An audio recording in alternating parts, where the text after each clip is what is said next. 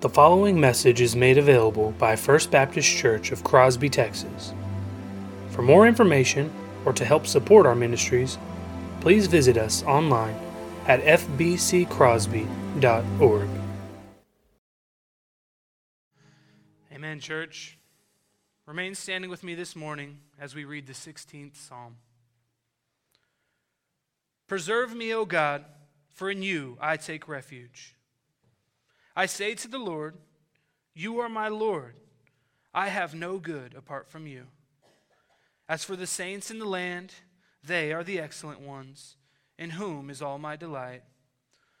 The sorrows of those who run after another God shall multiply. Their drink offerings of blood I will not pour out or take the names on my lips. The Lord is my chosen portion and my cup. You hold my lot. The lines have fallen for me in pleasant places. Indeed, I have a beautiful inheritance. I bless the Lord who gives me counsel. In the night also my heart instructs me. I have set the Lord always before me. Because he is at my right hand, I shall not be shaken. Therefore, my heart is glad, and my whole being rejoices. My flesh also dwells secure. For you will not abandon my soul to Sheol, or let your Holy One see corruption. You make known to me the path of life. In your presence there is fullness of joy. At your right hand are pleasures forevermore. Would you pray with me?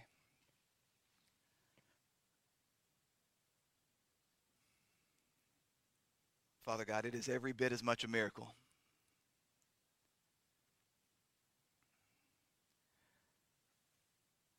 For you to allow a, a broken and busted and sinful man like me to stand in this pulpit.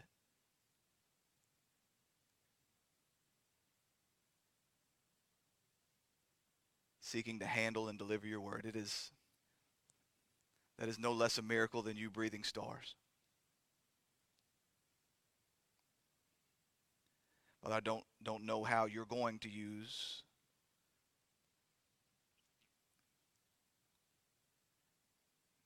selfish man like me in the moments to come, but your people need to hear your voice. So, Father, I will not open my eyes. I will not deliver this message until you empty me of myself.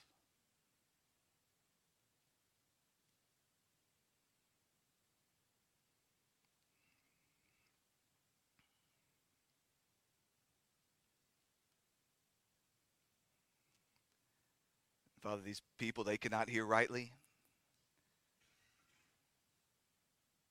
If you don't likewise empty them.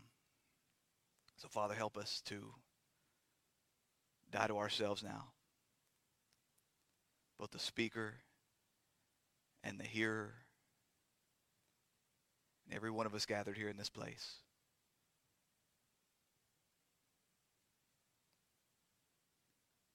We need you to speak.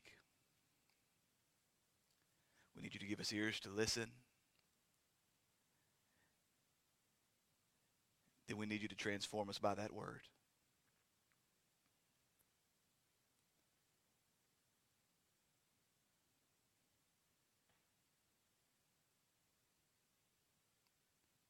We trust that you will do this, Father, for it's to your glory. And it's in the name of your Son that we ask it. Father, glorify yourself now. It's in your Son's precious name that we pray these things. Amen. So last Sunday morning was a bit of a it was a bit of a departure from our normal pattern. For the last two months, we've been studying the events of early Good Friday morning. We've been studying the betrayal of Jesus by one of his 12 closest companions. We've been studying the arrest of Jesus by the Roman guards. We've been studying the abandonment of Jesus by all the rest of his followers. We've been studying the three stage uh, religious trial of Jesus by the Sanhedrin. We've been studying the three stage political trial of Jesus by Pilate and Herod. And frankly, we've been studying the mocking of Jesus by most everyone involved. Truly, we have found ourselves surrounded by the humiliation of Christ. Hour upon unrelenting hour of mockery and shame. We must not be caught off guard by this. We must never lose sight of the fact that simply by nature of the incarnation, the Son coming to be born of a virgin, the Holy One of God coming to live under the law, the omnipotent Lord being joined to weak and frail human flesh. There has truly never been a greater condescension, a greater step downward than what we see in the coming of Jesus Christ us. Simply by nature of living fully as a man. Every single moment of Jesus' life, from the lowly manger to the borrowed tomb, every single bit of it is marked by humiliation. It's marked by suffering so that you and I might be saved and exalted. It should therefore be absolutely no surprise to us whatsoever that we find as we come to the end of Jesus' earthly life. As we stand in the shadow of the cross and the crucifixion, it just it just lurks for us just over the horizon there. It should be no surprise to us then that the humiliation and the suffering it only increases. We see it here building towards a crescendo. And so with the goal in mind last week of not getting so caught up in the specifics. It's so easy to get caught up just in the specific acts of Jesus' shame and suffering and humiliation that we can miss the greater spiritual picture. We can miss what God really has for us to see. And so we spent our last Lord's Day together just pulling back the curtain just a bit. I tried to show you here that what we see in Scripture is Jesus Christ submits to the will of the Father in his shame and in his suffering, in his humiliation, what you're actually witnessing is Jesus Christ charging hard after joy. Jesus hadn't forsaken pleasure. Jesus hasn't forsaken joy. As the author of Hebrews says, what we see in Jesus Christ is he runs this race with great endurance, enduring even to the point of shameful death upon a cross. That what we see is that Jesus Christ does all of this for the joy that is set before him. Again, I say we're not watching Jesus forsake joy. We're watching him increase it in his suffering, in his humiliation. He knows that this is the path to his greatest exaltation. That today he reigns at the right hand of the Father, having give, been given a name above every other name, a name at which every knee shall bow, because he walked through this path that we study this morning. So from there, I pled with God to help you to see. I pled with God to help me to see that he's called us to do the very same thing. That we too can suffer well. That we too can suffer to the glory of God. Not only this, but that we can be joined with men like Paul and Silas and Peter and Stephen, that we can rejoice. We can find ourselves truly glad, even in the middle of our own suffering, for great is our reward in heaven. For we know that we can count ourselves blessed if we would be those who would suffer with Christ, because we know that someday we too shall come into glory with him. I pray that that message took root in your heart. Pray that it resounded through your mind throughout the week. If you weren't here with us last week, I'd ask you to go back. Go back and listen to that sermon. Because the promise to you that you can find joy, the promise to you that you can find gladness in the middle of true and abiding suffering, it's going to sound real hollow. It's going to leave most people utterly unconvinced unless you see that God's actually said it in His Word. So the argument from Scripture goes like this. And I know we just spent an hour last week. We didn't even get to the text last week because we spent an hour trying to unpack this thought. And guess what? I'm going right back. Because it took me months, if not years, to understand this. And I continue to try to trust it. I continue to try to truly trust and believe and live like this is the truth. And so I will do my best to be concise here.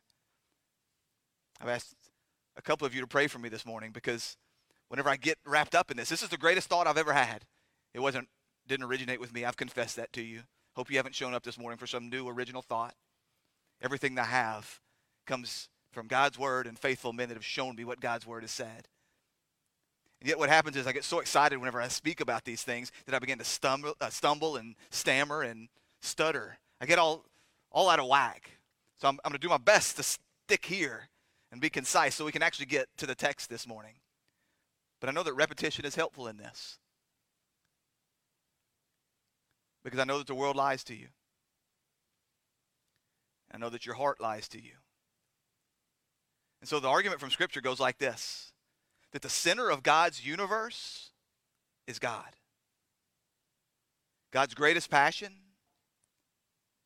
God's ultimate purpose is His own glory.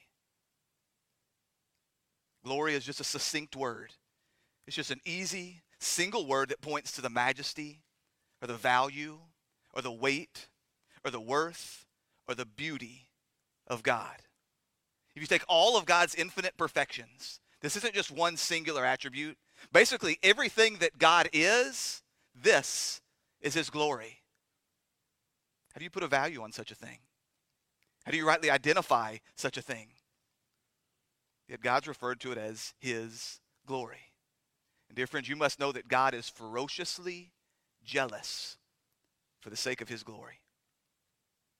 That's the message of Scripture. That's the end for which He has created literally everything that exists. I am the Lord, that is my name, my glory I will not share with another.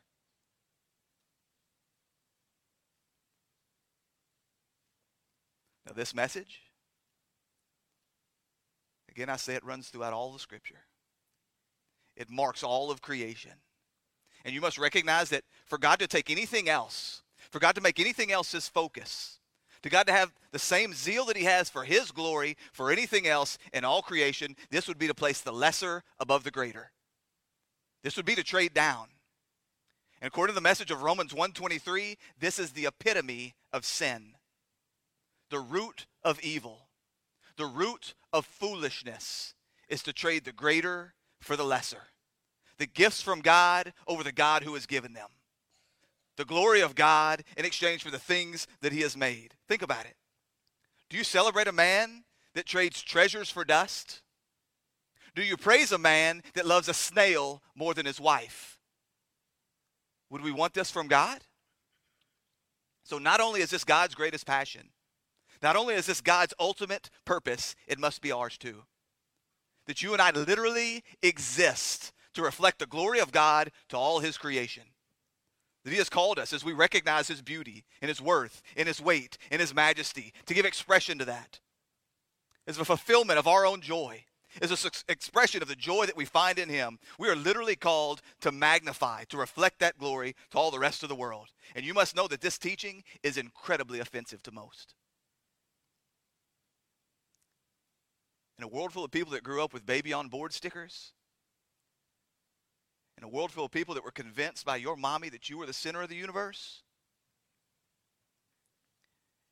it is incredibly offensive to hear a message like this. Even for Christian men and women. Because you know that for you to become the center of the universe, this is selfish and it will lead to your own damnation.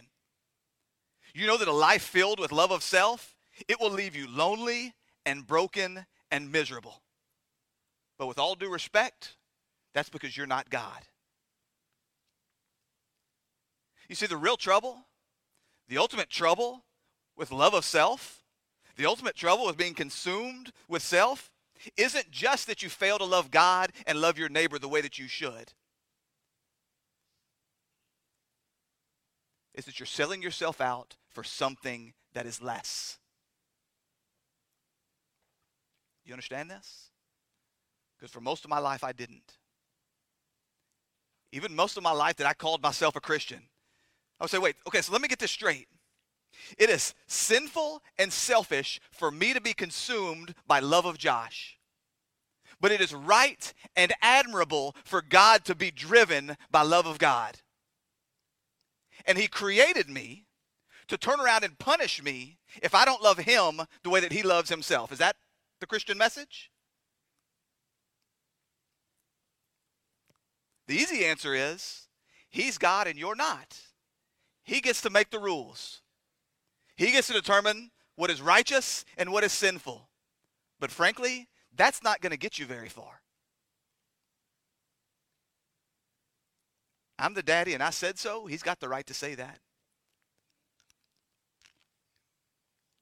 But living like that won't get you very far. So it seems to me that maybe there's a message to be found in the teaching of Jesus Christ. Because what I found when, when he talks about the kingdom of God, when he talks about seeing the glory of God, he compares it to a pearl of immeasurable price, a hidden treasure of unparalleled value. Jesus seems to paint a picture of a man seeing God as he is. And then from there, he seems to paint this man as, as recognizing the infinite glory, the unsurpassed worth of this one that he now sees, and then joyfully letting go of everything else so they can have more of that. What I see in the teaching of Jesus Christ, what I see in the saints of the Bible, is a whole lot less about dutiful submission.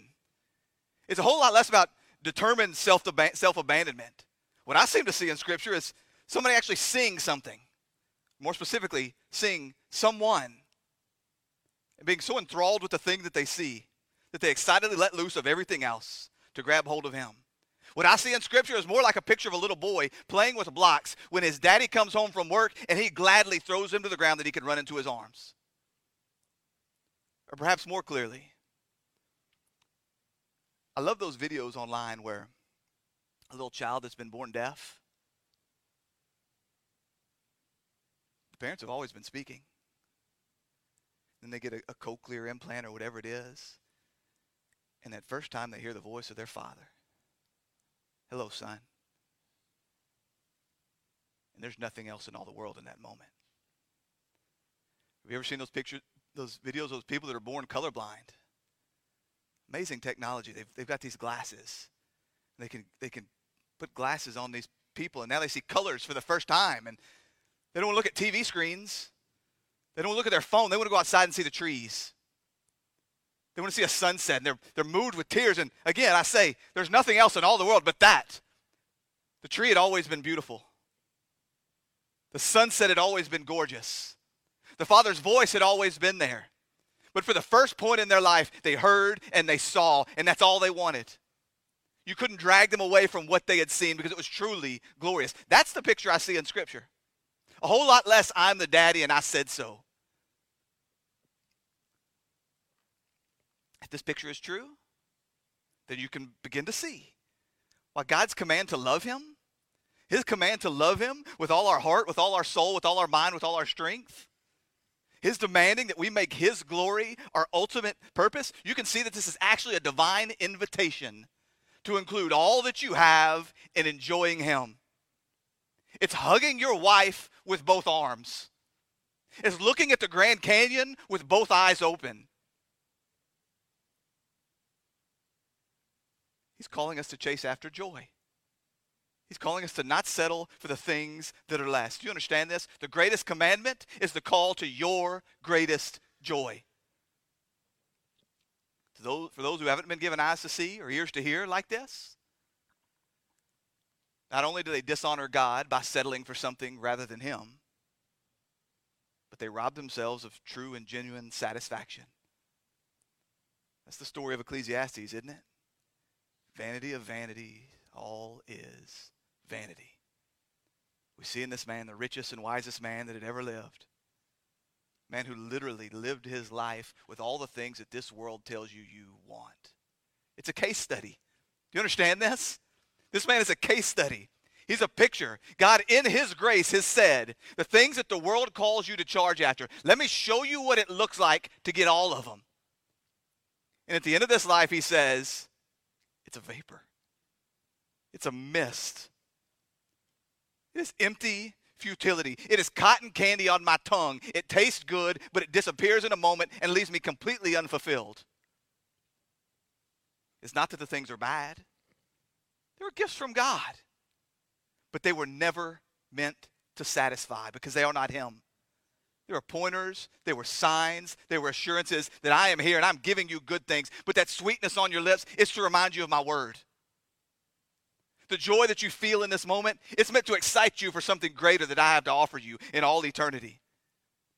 Dear friends, I tell you that if Solomon were standing here today, if Solomon were with us in this moment, what he would say to you is don't stop. Don't settle for the lesser stuff. Don't pull back. Not money, not wisdom, not food, not drink, not women, not even your own health will satisfy. Keep coming. Taste and see that the Lord is good. That's the language of Scripture. See this invitation in Isaiah 55. Come, everyone who thirsts, come to the waters. And he who has no money, come, buy and eat. Come, buy wine and milk without money and without price. Why do you spend your money for that which is not bread and labor for that which does not satisfy? This is right in the middle of Isaiah's promising of the coming of Christ, the suffering servant who will come, who will win the victory. We don't know how much he fully understood about Messiah, and yet we know that he was speaking of him. And so it should be no surprise then that when Jesus comes, he tells us, Whoever comes to me shall never hunger. Whoever believes in me shall never thirst. Again, I say, the call to come to God is the call to be satisfied. It's a call to quit being that stupid little kid that opens the Christmas present and plays with the box while you leave the toy sitting in the corner. So, what does any of this have to do with suffering?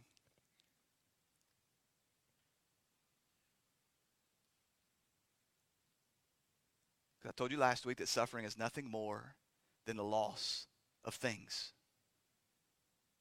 Suffering is nothing more than the letting loose of the things that you enjoy in this world, whether it's health or wealth or relationship or whatever. And when you come to recognize that these things that you have lost are the lesser things, when you come to recognize that these things that you lost were never going to fully satisfy you, no matter how good they were, no matter how long you were able to hold on to them, when you recognize that they are not Him, that you are built, that you are literally created for eternal joy, joys that we cannot even fathom in this life with Him, then you begin to recognize that whether you throw those things down excitedly at the first sound of your Father's voice, or whether the world jostles you and they fall to the ground that all they've done is free you up for more of Him. They've freed up your hands, and in this, an incredible opportunity. An incredible opportunity that you may receive more of Him. That's what Scripture says. That for those who suffer with Christ, for those who walk through this life, who walk through this loss while keeping their eyes fixed on Him, for those who suffer for the sake of His name, for those who endure persecution and pain and sorrow and loss, refusing to abandon the path of righteousness refusing to go around suffering because it means dishonoring Him. For those that do this, you recognize it in the giving up of these things, these things that the whole world fights for. You realize this. We're playing different games. If you're following the Jesus Christ, you and the world are playing a totally different game with different goals, with different prizes, with different motivations. But yet, as you let go of the things that the world is charging hard after, you gladly let go of them is you rejoice in Him into letting go of these things. Even if it wasn't your own decision, you say both with your actions and with your words that He's worth more. He's worth more than whatever I had to give up that I might see His glory. I count it as a blessing to lay all these things down. And in this, you recognize that in this, you are literally fulfilling the very reason for your existence. People often say, I just wish I knew what the purpose of life was. I wish I knew what God's will for my life was. It's this I don't know what shape it's going to take, but it is this. You're fulfilling your purpose when you suffer well. You're glorifying God when you suffer well. Dear friends, you need to understand that God is glorified in the powerful songs of praise by the holy seraphim seated around his throne. And he is equally, if not more, glorified in the silent, obedient suffering of a single mother. As she cries out for mercy, but refuses to abandon righteousness because she wants him more than she wants ease of life. He's worth more than relief.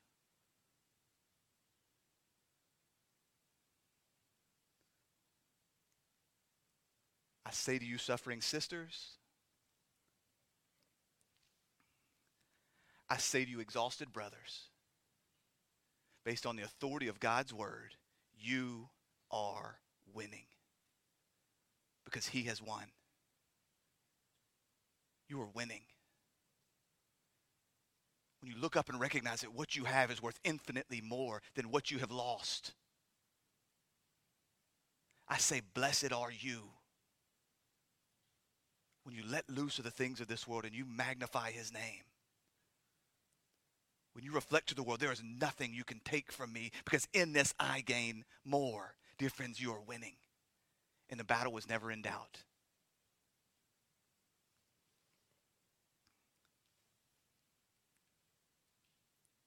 I say at the same time that while great is your reward in heaven, that through eyes of faith, you receive it now. That in a very real sense, in a very real way, your spiritual senses that are much more real than taste or touch or smell, they're a whole lot more real than your emotions. That through these new spiritual senses that God has given you, you will recognize that He is closer than you ever imagined, abiding in you and you in Him. You recognize that He is your ultimate treasure, that that is your great heavenly reward. It's Him, it's more of Him. Once you've had Him, you don't want anything else. I've told you often how badly I feel for the guy at Fogo de Chao coming around with the chicken. Get the chicken out of my face. I've tasted the lamb. Bring me the lamb guy. That as you live like this,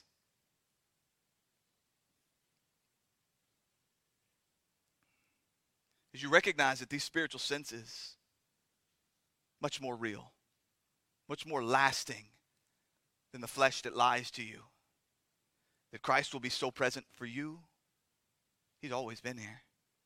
But that he will be so present and so real and so helpful that you can't help but sing songs of praise and be filled with great gladness and joy as you cry real tears of sorrow and real pain It's suffering that you didn't sign up for. You wouldn't sign up for it. That would make you a fool.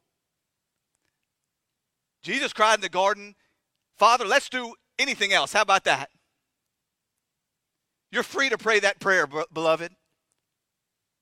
You're free to pray that prayer and say, God, if there's any other way for you to be glorified, I choose that, not this, but your will, not mine, because I know that your will leads to true joy. I know that your will will satisfy, and I don't want to be a fool. I can't trust myself, I can't trust my heart. Sometimes I can't trust my advisors, but I trust your word. So your will, not my will, and I trust you to lead me to joy. Just show me the path, give me the legs, and I'll charge hard.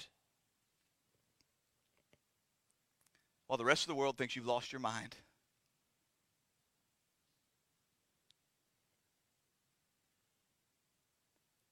This isn't a silly joy. I, I oftentimes have, right, the, the, the, ongoing complaint is that I'm so serious and I'm, are you ever happy? And I will tell you that I, I confess, we confess sins around here often as a staff. What was it, two, two Mondays ago in staff meeting? I confessed to the staff that I was struggling with joy. I was lacking joy. But I'll let you know that when I have joy, you're not going to see me giggling like a little girl.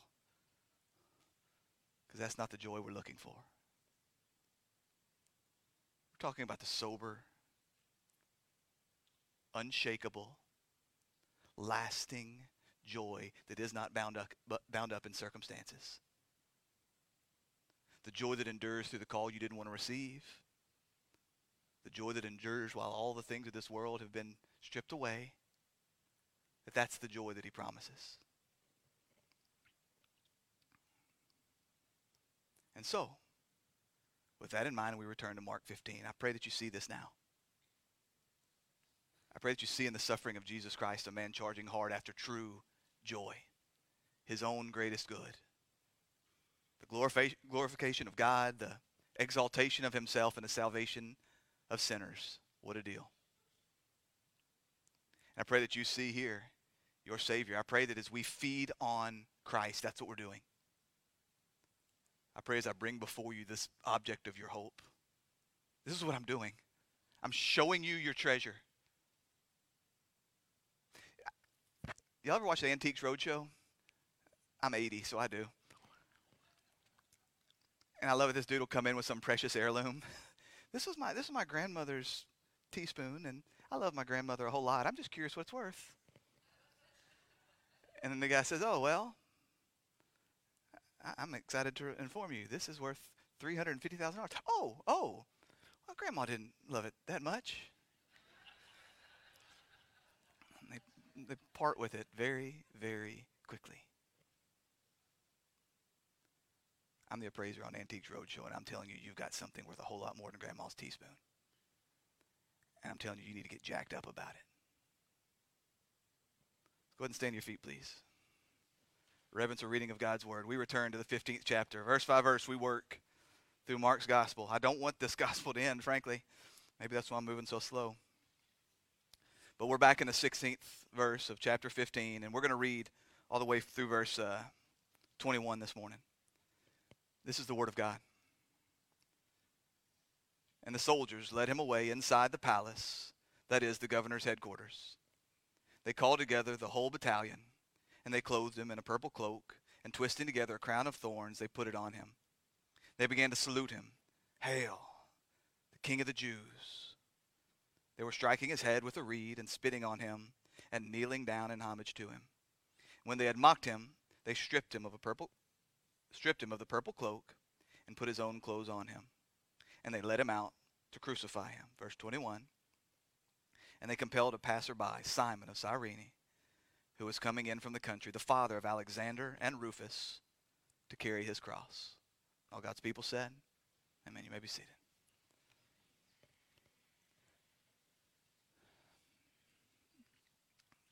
Father God, do, do what only you can do, we pray. You are our treasure. You are our reward. Help us to delight in that now. For it's in your Son's precious name we pray. Amen. So you will likely remember that despite Pilate's constant insistence that Jesus had done nothing deserving of death, the governor had Jesus violently flogged, and then they ha- handed him over to be crucified.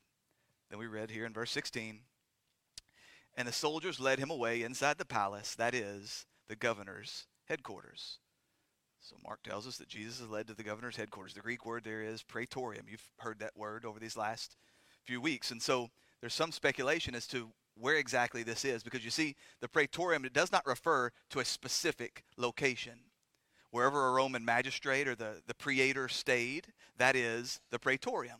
So if the Romans were out in war, they're out in a field somewhere in battle, the praetor, the magistrate, the ruler, the, the, the, the guy that was over the troops, his tent would become the praetorium. If they were in a city, wherever the leader and the troops stayed, that itself, maybe a, maybe a large complex, would become the praetorium. So we don't know exactly where this was, but we do know for certain that this was where Pilate and the soldiers were staying while they were there in Jerusalem. Now, the fact that he uses the word palace here, it's led some people to believe that we're talking about Herod's palace. It's on the southwest side of the city.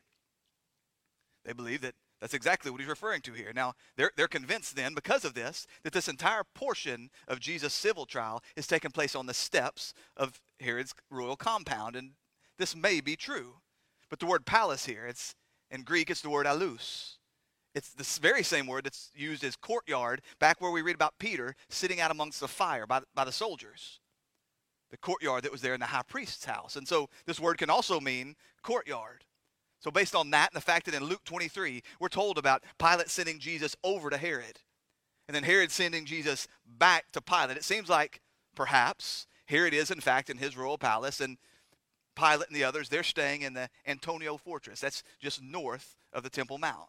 Now, this isn't altogether all that critical for your theology, but if you're like me, number one, you, you like to picture the scene as it plays out. In addition to this, if you have any you have any questions, any confusions about the way the narrative plays out, sometimes you can get bogged down in that and you can't flow with what's actually happening. But important part to know is that Jesus is led into this place.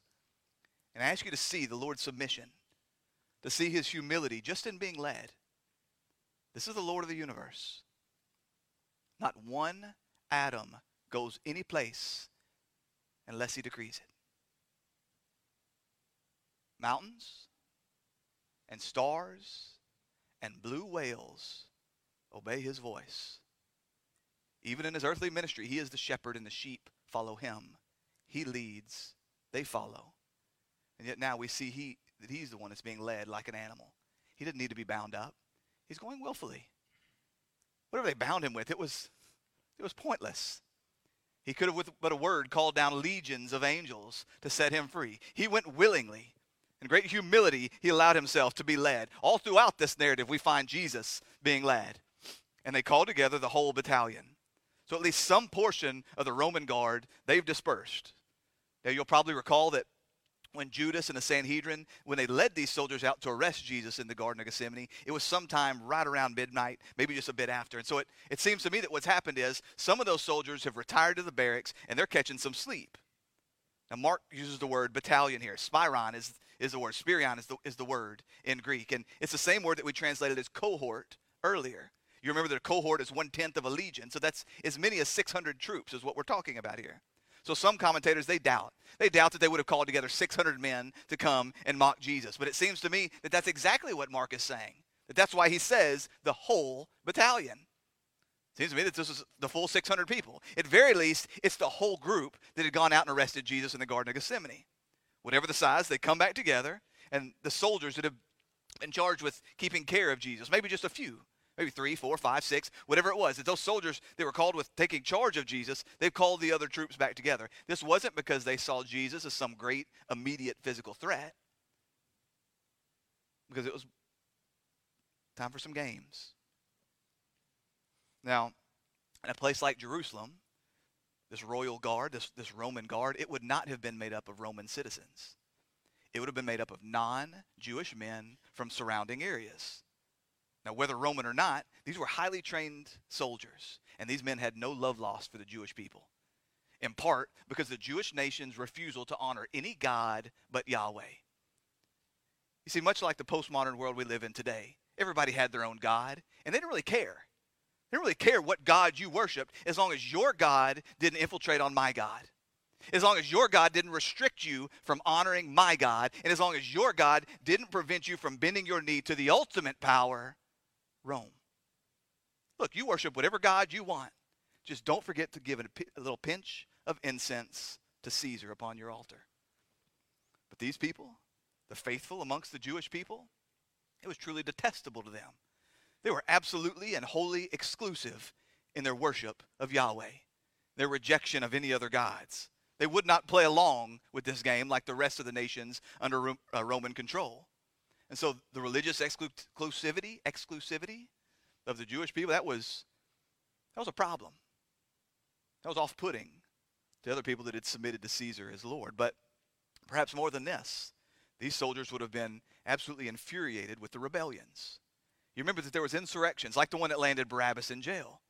That there were these religious zealots, these Jewish zealots, that sought to remove Jerusalem, remove Israel from the control of Rome. And so these men, they would travel around with daggers under their cloaks and they would sneak up behind a Roman soldier and they would shiv him out. They would kill him, taking his life. And for these well trained soldiers, you can imagine how frustrating.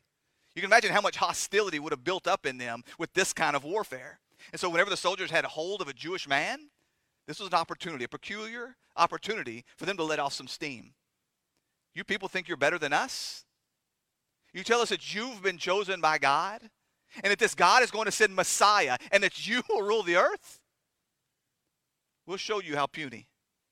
We'll show you how weak and feckless you and your so called God really are. But now they had in their possession Jesus of Nazareth. This wasn't just any Jew, this was the man that some called King of the Jews.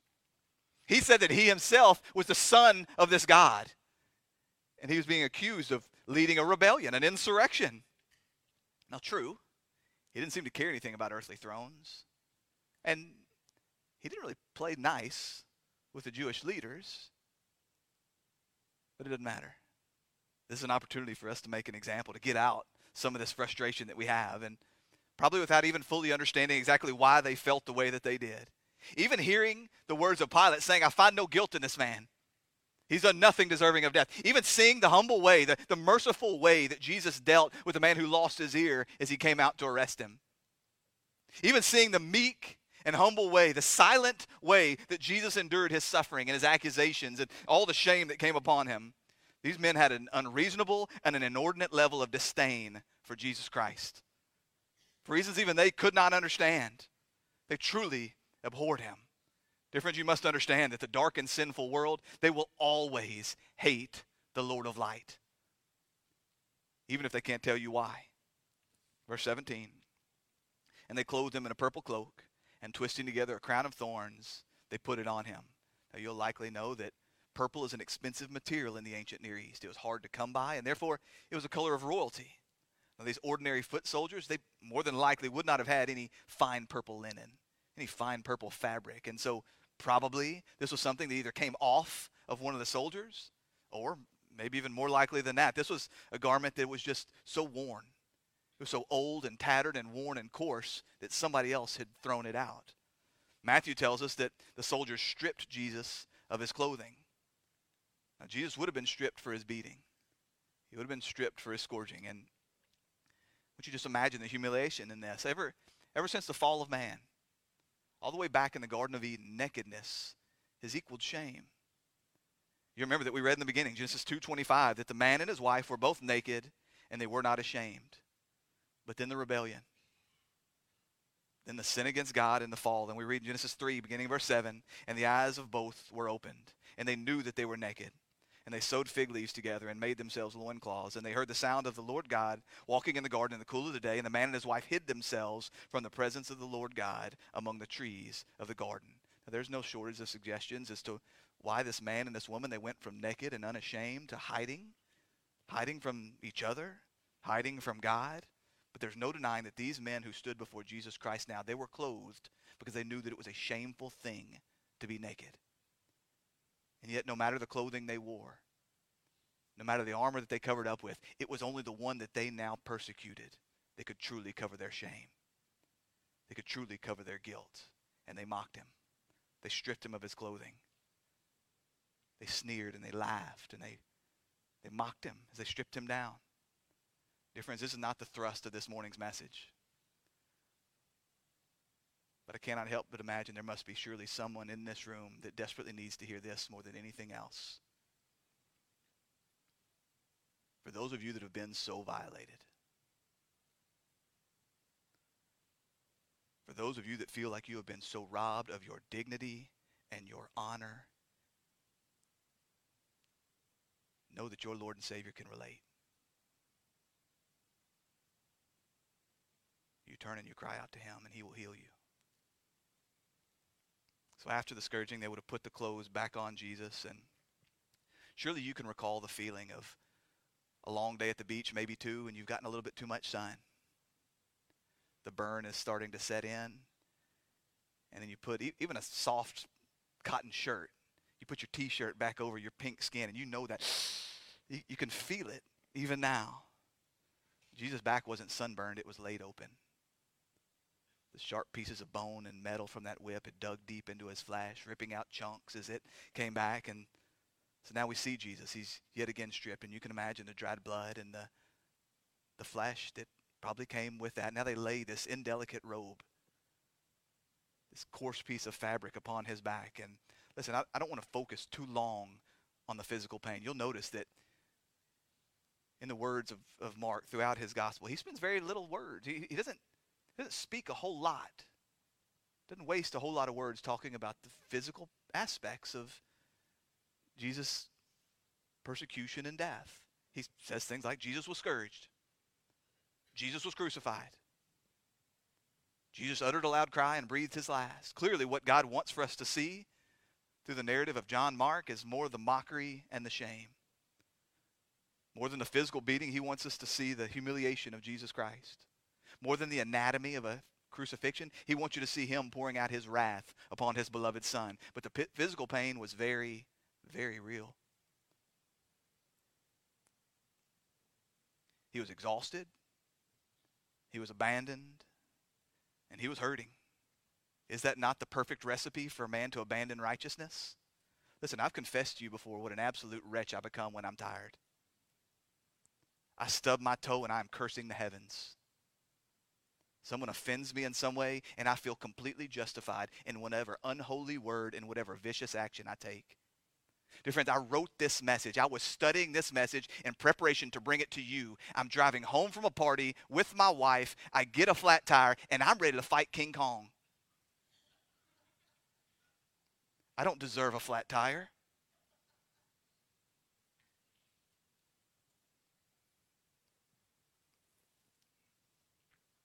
Yet we see Jesus Christ perfectly enduring. He doesn't flinch. He doesn't pull back. Completely unlike Adam in the Garden of Eden. Adam had every possible advantage. Perfect wife. Quit using that as an excuse. You had a perfect wife, you'd do just like Adam. She's not your problem. In a perfect place, quit telling me if your circumstances were different, you'd do better because you wouldn't. With endless supply, quit telling me if you had a few more dollars in the bank, you'd do better because you wouldn't. And now we see Jesus Christ. He has been stripped of every earthly comfort and companionship. And perfect in his thought, perfect in his speech, perfect in his action, perfect in his mercy, perfect in his grace, perfect in his love to the very end. Even as we see him hanging upon the cross, refusing drink that might dull his senses in some way. So committed to the righteousness of God, he would not let up from one ounce of the suffering. So now here he stands with his back bloodied and beaten and exposed, and the soldiers, they peel away his clothing, they put this rough garment upon him, and Mark tells us that they twisted together a crown of thorns. So there's, just like here, there's a great number of thorny plants in the region, and it seems to people smarter than me that m- more than likely, whenever you think of a crown of thorns, you're not thinking of little bitty thorns like you might have on your rose bush in your flower bed at home. This probably was something a bit more substantial a bit more spiky, something that would have had no problem digging into the flesh of his of his skull. And again, church, I ask you to think back to the garden. I ask you to think back to the rebellion of Adam that with the fall, with the sin of Adam, the sin of his wife, dragging all the rest of us with him, so went creation. Do you remember what God said in Genesis 3, verse 17? To Adam, God said, Because you have listened to the voice of your wife and have eaten of the tree of which I commanded you. You shall not eat of it. Cursed is the ground because of you. In pain you shall eat it all the days of your life. Thorns and thistles it shall bring forth for you. I ask you to see this, church. Man would not be ashamed of his nakedness. The ground would not bring forth thorn and thistle were it not for our sin. And now here you see the Son of God bearing the weight of all of it upon himself his body scarred and beaten and bruised and bleeding, standing in his shame, completely naked before these men, and then wearing upon his head a very picture of the curse that had come upon all creation, the curse that he came to bear, the curse that he came to overcome. He's wearing all of it on himself in this moment. Now, obviously, this is a mock coronation, much like what Herod's soldiers did to Jesus. You remember that? They arrayed him in splendid clothing. They're having sport with Jesus like dressing a monkey up in a tuxedo. It was ridiculous to these men that this guy that looks so weak and so beaten and so abandoned that he should be dressed like a king. That he should be dressed like royalty. Historians tell us that Roman soldiers, they would do this very same thing with many people out on the streets just for fun, just for sport, just for a good laugh. They would travel along the streets and they would find physically or mentally disabled people. They would do the same thing. They would dress them up and have a laugh. Isn't it ridiculous? Look at this man. Look at this man with this lame leg. Look at this man that can't speak clearly. Look at this man that's dressed up like a king. Isn't this funny? Isn't this ridiculous? Doesn't it seem fitting that Jesus would share the shame of those he came to save? The Savior that had spent so much of his time associating with the outcast and the lowly amongst all society, the deformed and the diseased, those that he came to spend his life with. Those that he came to offer salvation to, doesn't it seem that he would be related to them? He would be connected to them even in this, even in this mockery as they dress him up like this? Verse 18. And they began to salute him. Hail, the King of the Jews. That's the way you greet an emperor. Hail Caesar, our victor and Lord. Now, the emperor, he demanded this response. He would take a man's life if he didn't properly greet him. But this one who stepped down from glory, this one who came to be born as a babe. The one who left the worship night and day, day and night of holy angels. This one who came, he wasn't receiving, didn't receive any such greeting. Now on Palm Sunday, there was a proper response, but all that was gone now.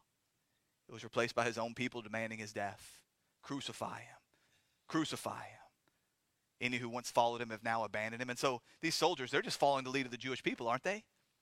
If they don't love him, what have we to fear? Hail, the King of the Jews. You can almost hear the bite in their tone, can't you? I can't hear this without hearing Carrie Camp's voice.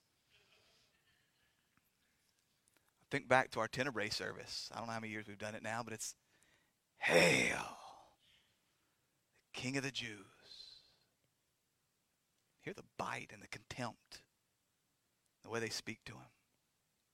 Not only does this man not look like any king that they had ever known, even if he was the king of the Jews, who was this little nation under the th- uh, thumb of Rome that we should fear them?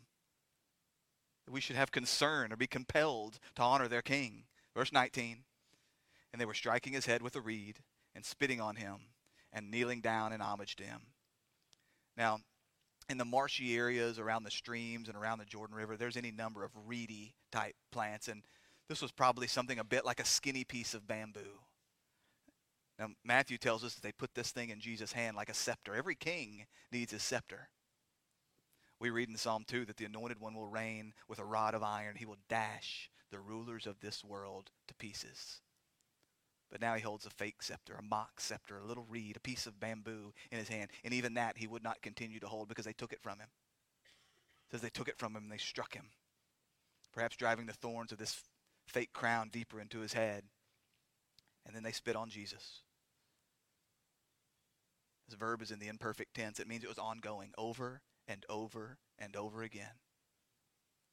Was it all 600 people? I don't know. Surely they were spitting in his face, and what you had here was their spit mixed with his blood, running into his hair and into his beard, getting into his eyes. You see, you kiss a king. You kiss his hands. Better yet, you kiss his feet. But the only kisses that Jesus received during this time came from the betrayer. It was Judas that passionately kissed him over and over and over again, another mockery another sting. But these men, they wouldn't kiss the son, they spit on him. Everybody from every place and every time, you know what this means. To spit on a man. This is a clear message. You are lower than an animal. You're worthy of nothing more than to be treated like the dirt of the ground. I have so much contempt and disdain and hatred for you. You are deserving of nothing but dishonor. I spit upon you. Oh, how many men would spit on Jesus Christ today if they could get to him. But instead, they spit with their voice. They spit with the words that they speak against him. And I'm sad to report that even many who call themselves Christian, they spit in the face of his bride.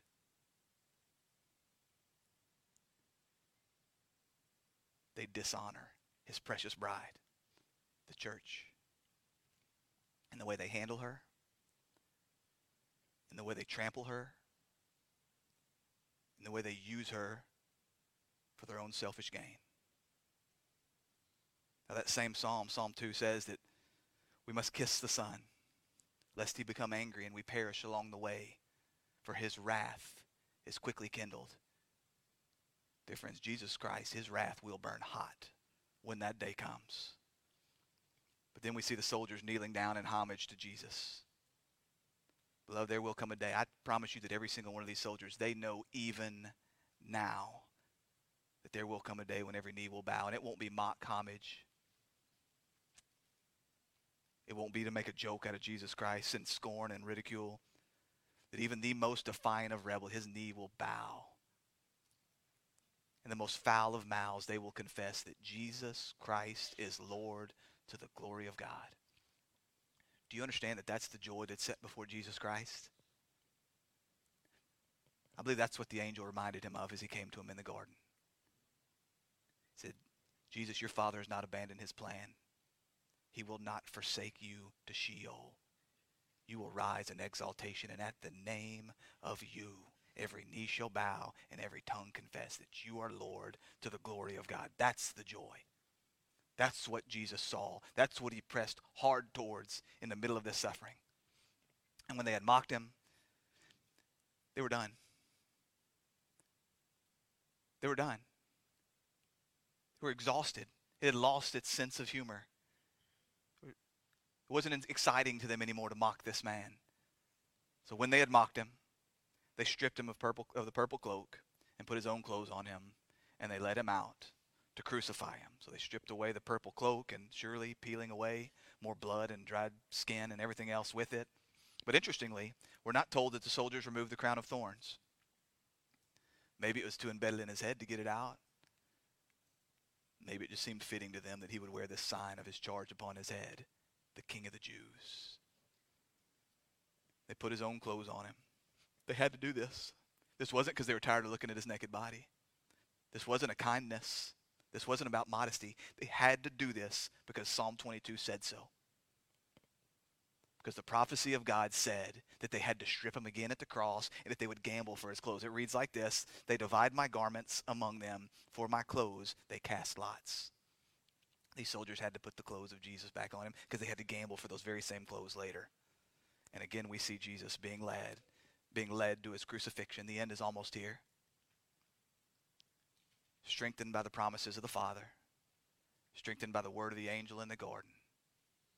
have to imagine running through Jesus' mind was, I'm headed towards exaltation. The glorification of God, my ultimate joy, the salvation of men. Keep going. Keep moving. I've got to get to that hill. Clearly, we're not going to get to Simon today, but it took great effort. He was on his very last leg. He was about to give out completely. But John tells us that Jesus heads out of this praetorium and he's he's bearing his own cross. And this statement is true. It is the inerrant word of God. But it wasn't his cross, was it? It became his in his union with us. But we earned it. We deserved it. And he bore it. He carried it. Dear friends, I pray that you would see the epitome of Jesus' humiliation just in this. We have no real concept because the cross has become a fashion statement. We wear crosses on our jewelry, we get crosses tattooed on our body, and this is good. Nothing wrong with that. I've bought each of my girls a cross necklace, and they wear those along with a, the widow's mite that I brought back from Israel. And these things, they bring me great joy. We should celebrate the cross. It's at the cross of Jesus Christ and the empty tomb that waits on the backside. That is where our salvation was purchased. That is where we most fully see God's glorious grace. But for the first century Jewish man or first century Greek man, this was not an honorable thing. This was nothing but shame. It was unthinkable that people should worship a man who died upon a cross. And we see here Jesus carrying his cross. This was probably just the cross beam. This would have weighed somewhere in the neighborhood of 100 pounds. The whole cross itself probably would have been four or 500 pounds. A, a, a, normal man isn't going to be able to carry that, especially not one that's been flogged like this. So, probably carrying his cross beam, he's headed towards Golgotha. And no one looked at him and thought, now there's a show of honor. I cannot wait to have a replica of that hanging on my living room wall. That cross in a very, very clear picture this is a condemned man. He has been tried and condemned. He is to be counted amongst the very worst criminals, the worst kind of man, the kind of man that you're to hate and despise and to avoid. This is a cursed man. That's the story of the man carrying the cross. That's the picture of this one that is carrying his cross. Everyone that laid eyes on him, they knew that this was a picture of nothing less than hatred from the world, shame and contempt. And then what waited for him on the other side was nothing more than extreme suffering and inexplicable death. That's the story of the cross hatred and shame and suffering and death. And everyone knew it. That's what made Christianity such an impossibly different religion. We worship heroes that win their earthly battles. We follow after those that get immediate vengeance on their enemies. We celebrate saviors that don't lay down their life like this, not in despicable ways. Maybe jumping upon a bomb, but not as a criminal, not as the worst kind of criminal. Dear friends, we don't understand, we don't comprehend what the cross meant. You see, we turn the cross into something that it's not. But if you fully recognize what it meant the hatred, the shame, the suffering, the violent death if you understand what the cross really meant, then you would recognize why it takes a supernatural work of God for anyone to embrace it or the one who hung, across, hung upon it. That's what made the call of Jesus back in Mark, Mark 8 so truly remarkable. Turn there. We're going to finish here. I know we're short on time, but you need to see this.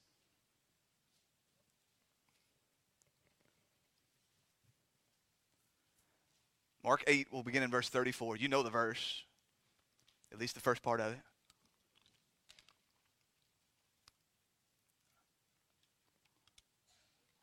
Mark 8, verse 34. And Jesus said to them, If anyone would come after me, let him deny himself, take up his cross, and follow me. This is the cost. If you want to follow Christ, if you want to follow Jesus, you must deny yourself and you must take up your cross. Now, people are so twisted this saying. They're so twisted the idea of taking up your cross that anytime a man's marriage gets hard, anytime his finances get tight, some well meaning friend will say, Everyone has their cross to bear. And we say this again because we hope that that's all it means. We hope that that's all it means to bear our cross. We hope that's all it means to actually follow after Jesus Christ. Because again, I say, it doesn't take any supernatural work of God to embrace that. You're telling me all that following Jesus Christ means, excuse me, is I might have a nagging wife and my knees might be bad by the time I'm 40? Friends, you must understand that there was no one who saw Jesus carrying this cross on his path to Golgotha and thought, man, poor guy, the common and everyday troubles of this world sure do have him down. Hatred and shame and pain and death. That's what they saw. And Jesus says, if you want to follow me, then you must embrace that. You must embrace the hatred of the world. Even many who claim the name of Jesus Christ, they will hate you. They will accuse you. They will condemn you. And you will feel real shame and humiliation. As they will take this gospel that you proclaim and they will tell you that it is the epitome of hatred, of bigotry, of closed mindedness, that is truly offensive. You will suffer. And some of you may very well die. If not physically, you certainly must die to the old life. You certainly must die to your selfishness. This is why Jesus says you must deny yourself because yourself hates those things. Myself looks at those things and says, Don't like that. I'm not signing up for that. So Jesus says you must deny yourself. Do you remember when we studied this passage months ago? We talked about this word deny. Arneomai, that's the word in Greek. It's the same word that's used to Peter when he denies Jesus three times. Jesus is saying, if you want to follow me, if you're going to have any hope of enduring this cross, of embracing this cross of hatred and shame and pain and death, then you must deny yourself like Peter denied me. I don't know that man. I want nothing to do with him. That that's the picture of denial. But if our efforts last week pay off, if you're thinking with me, if you're being honest with yourself, you're thinking, I get it. I, I get it. My only hope of embracing the cross, I can't follow Jesus if I don't embrace the cross. My only hope of breaking the, break, embracing the cross is denying myself, but I can't do it. It doesn't matter how long I stare at myself in the mirror and wag my finger like I'm talking to a dog and say, No, no, Doesn't matter how long I sit in this place and I convince myself I'm going to embrace the cross. I'm going to suffer well with Jesus Christ. Because the minute I hit that door and the world punches me in the mouth, I drop that cross quicker than I know what happened. So if you're thinking rationally, you're hearing this and going, but I can't. The cross is detestable. May I call it a scandal? And white knuckling, bearing down, just denying myself, that hasn't been working very well. At least that's my experience. Maybe you've mastered it. Come talk to me afterwards if so. That's why we read the rest of the verse because Jesus is making an argument here. It's the next sentence. He says, For, to support the argument that I just made, to support self denial, to support taking up your cross, for, whoever would lose his life, excuse me, whoever would save his life will lose it. But whoever loses his life for my sake and the gospel's will save it. Sounds like a nonsensical statement, doesn't it? Whoever would save your life will lose it. Whoever will lose your life will save it. Surely Jesus is speaking of life in two different ways here, right? Surely what he talks about, when he talks about the life that we should not seek to save, it's parallel with denying ourselves, parallel with avoiding the cross. It seems to me that what he's saying here is that life that's opposed to the cross, that life which seeks comfort, that life which seeks to preserve your earthly life, that life that seeks to be loved by the world instead of hated, that life that seeks to go around all suffering, that that life, if you seek to save that life, if you make that life your ultimate goal, and dear friends, that's the way the world lives. Many that call themselves Christians, we say that we desire to suffer with Christ. Not that we desire the suffering, but that we desire Him. We say that we will endure suffering for the sake of Jesus Christ, and then we build our lives in such a way to avoid suffering at every cost. Jesus saying, if you live like this, you will lose your life. So surely that life must have to do with following Jesus Christ, because that was the goal in the sentence before, wasn't it? So this life must have to do with following Jesus Christ. We follow Jesus Christ. What kind of life do we give? It's eternal life. So saying if you seek to save your comfortable life, as you seek to save your pain free life, if you seek to save the life that the world applauds you for, dear friends, there's nothing more damning than the world can say than everybody loves Josh. He's a swell guy. If that's all you ever hear about yourself, be very, very careful. If you seek to be loved by the world, if you seek to be comfortable in the world, if you seek to avoid suffering, you will lose eternal life. But if you lose that earthly life, if you let go of that earthly life, if you let go of the comforts of this world, you will gain eternal life. You will follow after me and you will have true life. If you suffer for my sake, for the sake of the gospel, sounds just like Matthew 5 that we read last week, doesn't it? Blessed are you if you're persecuted for righteousness' sake. Blessed are you if you're persecuted and lied about on my account, for great is your reward if you suffer with me. So Jesus is saying, you're going to come to points in your life when you could go around suffering. You go to the right, you go to the left. But you know the path with me, the path of righteousness, it goes straight through suffering. It means that the old you is going to have to die, but here is the path. And if you choose to take that path because you know that to take any other path would dishonor me, then you shall find eternal life. You shall find yourself truly blessed you'll gain this lasting life with me. Are you following the argument? He's not done because there's another for. For, what does it profit a man to gain the whole world and forfeit his soul? And what can a man give in return for his soul? He says, if you seek to make this comfort, comfortable life, this worldly life, your goal, even if you succeed and you gain absolutely everything, see Solomon. Even if you succeed and you gain everything that this world has to offer, you can't then cash it into this life for your soul. This isn't Chuck E. Cheese where you take your tickets up and buy your soul back at the end of the day. He's saying, so what have you gained? Because all the stuff that you think you've gained, all the treasures that Solomon had, they're a vapor and they're gone. And you've lost your soul, which is eternal life, which is being with me. You're the ultimate loser. You've gained nothing. This supports that first argument, doesn't it? You see the way it's flowing?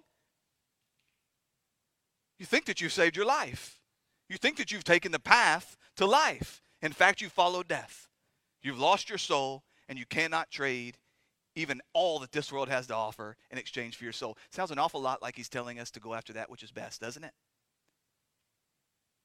Sounds an awful lot like he's saying, cherish the greater more than the lesser. See what is worth more and charge hard after that. Keep going. There's one more for.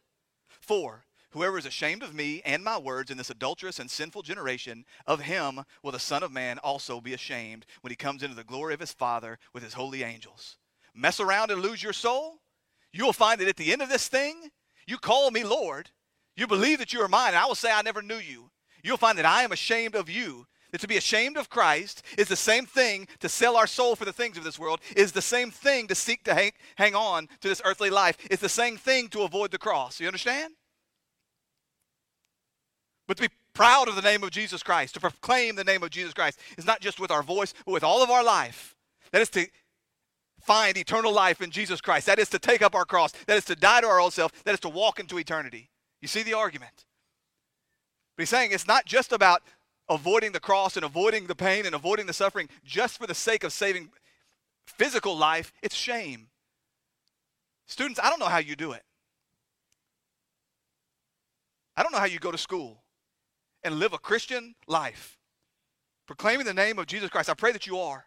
I pray that you are, but I know what you're up against with some of your friends. I pray on Wednesday night, God, make our kids weird. Make them the weird kids. But I've come to the realization that the world doesn't think you're weird. Many of them hate you.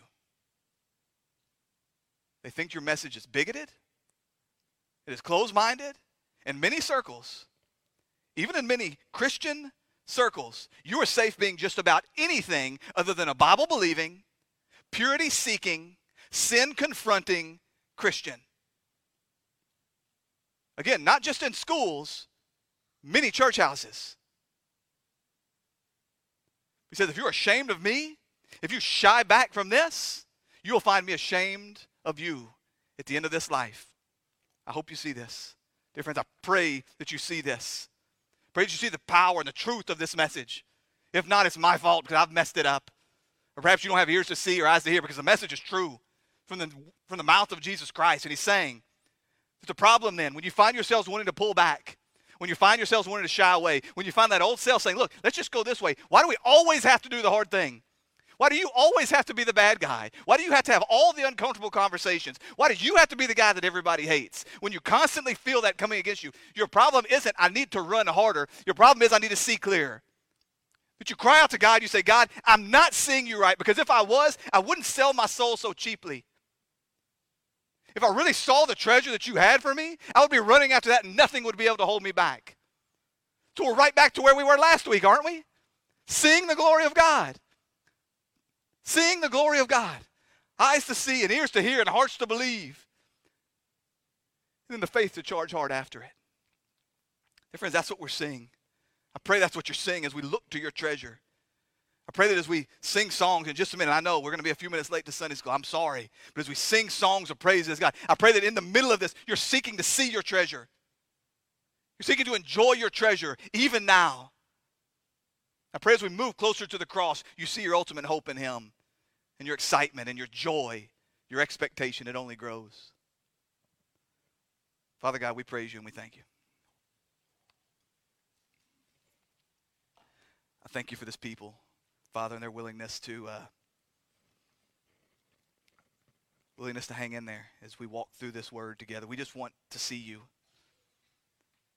You are our treasure. You are our hope. You are our only source of joy. So, Father, we long for more of you. We seek to worship you with our words now, and not just with our lips, but with our hearts. So, Father, glorify yourself through us and in us now. We pray all these things in the name of your Son, our Savior, Jesus Christ.